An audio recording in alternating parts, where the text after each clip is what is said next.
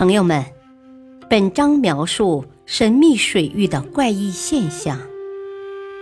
湖泊波光诡谲，水怪浮现，海面被幽灵控制，船只不断失事，江河怪象纷呈。赶快去一探究竟吧！沉睡千年的海底玻璃。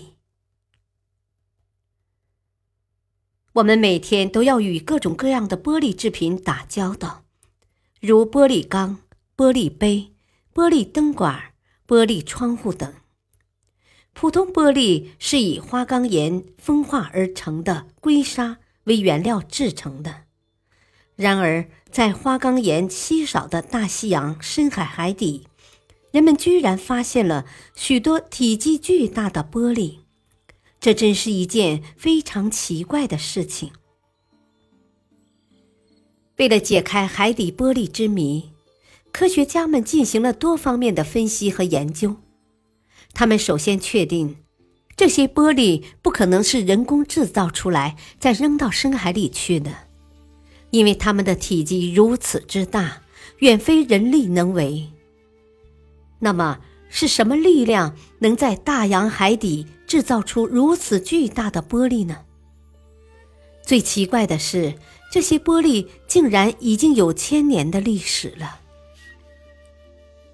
关于这些玻璃的来历，有人认为它们很可能是海底火山造成的。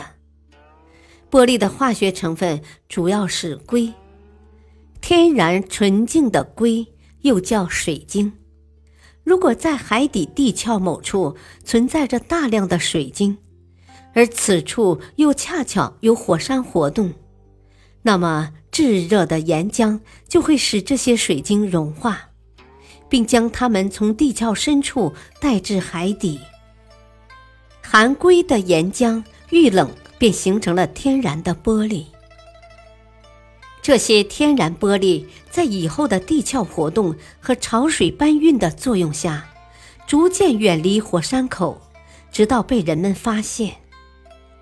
也有人认为，海底玻璃的形成有可能是海底的玄武岩受到高压后，同海水中的某些物质发生了一种未知的化学作用，生成了某种胶凝体，经过长时间的演化，最终成为玻璃。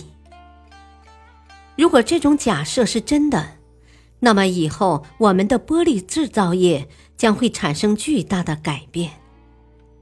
现在我们制造一块最普通的玻璃都需要一千四百至一千五百度的高温，而熔化炉所用的耐火材料受到高温玻璃溶液的剧烈侵蚀后，会产生有害气体，影响工人的健康。假如能用高压代替高温，将会彻底改变这种状况。出于这个假设，有些化学家把发现海底玻璃地区的深海底的玄武岩放在装有海水的容器里，加压至四百个大气压力，结果却没有制造出玻璃。现在又有一种新的理论被提了出来，大西洋底部大面积的海底玻璃是月球撞击地球形成的。我们知道，普通玻璃是用花岗岩风化而成的硅砂为原料，在高温下融化，又经过成型、冷却等步骤制成的。然而，大西洋底部很难找到玻璃的原料花岗岩，那么这些大量的玻璃又是从哪里来的呢？它们会不会不是地球上的原住民，而是来自外星球的访客？持这种观点的科学家认为，月球撞击地球后产生了高温高压，这使月球和地球的接触面瞬间融化了，这些液体中含有玻璃的原料。而当月球离开地球之后，强大的气流袭来，温度也骤然降低，这些被融化的液体迅速凝结成了固体，就形成了大面积的玻璃状结构的岩石。可是这种说法也不是无懈可击的，这只是作为一种假设提出的，并没有确凿的证据来证明。